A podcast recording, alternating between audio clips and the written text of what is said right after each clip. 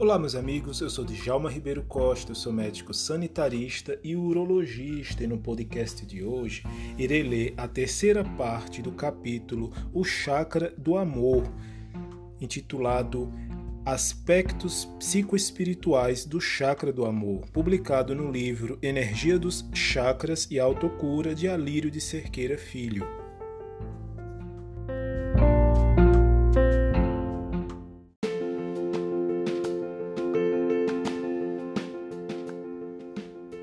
Aspectos psicoespirituais do chakra do amor.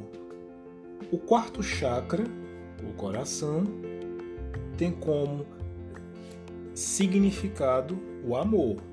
Sua hipoatividade implica indiferença. Sua hiperatividade implica apego. As virtudes essenciais responsáveis pelo equilíbrio são compaixão, que quer dizer holocentrismo, mais aceitação, mais gratidão, mais humildade e mansidão. E os sentimentos egóicos responsáveis pelo desequilíbrio são egoísmo, indiferença e crueldade, ou egocentrismo, mais inaceitação, mais ingratidão, mais orgulho e rebeldia. Espiritualmente, o quarto chakra tem como função o amor, fundamental para que o ser em evolução possa se holocentrar a partir do desenvolvimento da virtude da compaixão. A pessoa holocentrada se abre ao, amor e à compaixão, pois se sente um aprendiz da vida, que faz esforços para desenvolver a humildade e a mansidão, para aprender sempre, sendo grata a Deus pelas experiências desafio e experiências estímulo, que aceita como dádivas da vida para poder evoluir como espírito imortal, convidado a se auto-amar e amar o próximo como a si mesmo. A base do, a base do equilíbrio do quarto chakra é o auto-amor que poderíamos definir como um estado de quietude interna em que entramos quando nos sentimos aprendizes da vida. Nessa condição há uma sintonia com o cosmos, em que experimentamos um sentimento de pertencimento ao universo, gerador de um estado de paz, de harmonia e de alegria interior muito grande. Quando se sente dessa forma, a pessoa vai desenvolvendo gradualmente uma profunda solidariedade com as demais.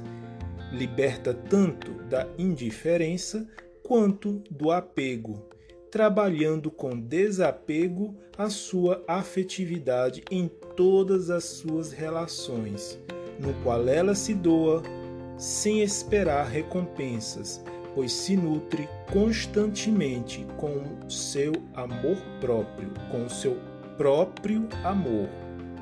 Correção, com o seu próprio amor.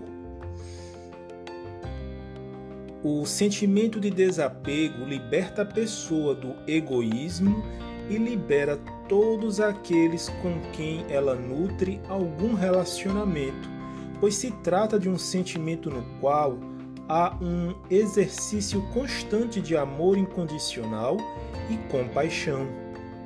Ao contrário, quando há desequilíbrio dos sentimentos, a pessoa oscilará entre a hiperatividade do chakra, produzindo apego, e a hipoatividade, gerando desprezo ou indiferença pelos seres sencientes. Seres sencientes são os animais.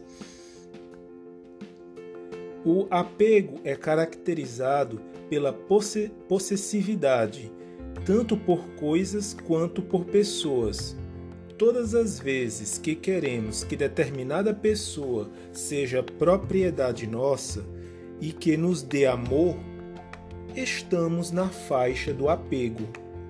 Esse movimento egoístico e egocêntrico, esse movimento egoístico e egocêntrico, seja, uma oscilação, né? Fica oscilando, faz com que a pessoa não se dê amor e o busque se apegando aos outros, que ela deseja que preencha a carência afetiva que traz em si.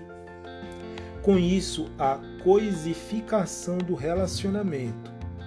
O outro passa a ser uma coisa, um objeto que ela teme perder e por isso mais se apega tentando reter de todas as formas o outro, que passa a se sentir sufocado na relação, desejando a própria libertação.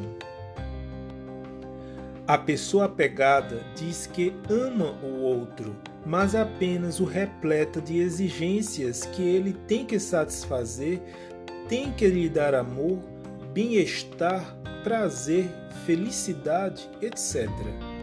Normalmente, esse tipo de relacionamento acontece nas relações afetivas a dois, mas podem acontecer em outras relações como a de mãe e filhos, pais, irmãos, amigos, dentre outras o relacionamento se torna extremamente sufocante para a pessoa coisificada e também para a pessoa apegada, que nunca se sente satisfeita, pois lhe falta a principal ação amorosa, que é a doação incondicional. Os piores relacionamentos são aqueles em que ambos se sentem carentes de amor e buscam no outro o amor que não se dão. Ambos coisificam-se a relação frustrando-se, pois estão buscando fora aquilo que somente poderão encontrar dentro de si mesmos. Muitas vezes, após as frustrações vividas com apego, num processo racional, reacional, a pessoa vai para o extremo do desprezo, da indiferença às relações afetivas, como se a afetividade fosse algo que trouxesse infelicidade. O que essas pessoas não percebem ou não querem perceber é que não estão desenvolvendo afetividade, mas sim possessividade, que as tornam profundamente infelizes. É fundamental que percebam que não é com atitudes extremistas que resolverão o problema, mas pelo caminho do meio, o do amor com desapego incondicional, harmonizador do quarto chakra.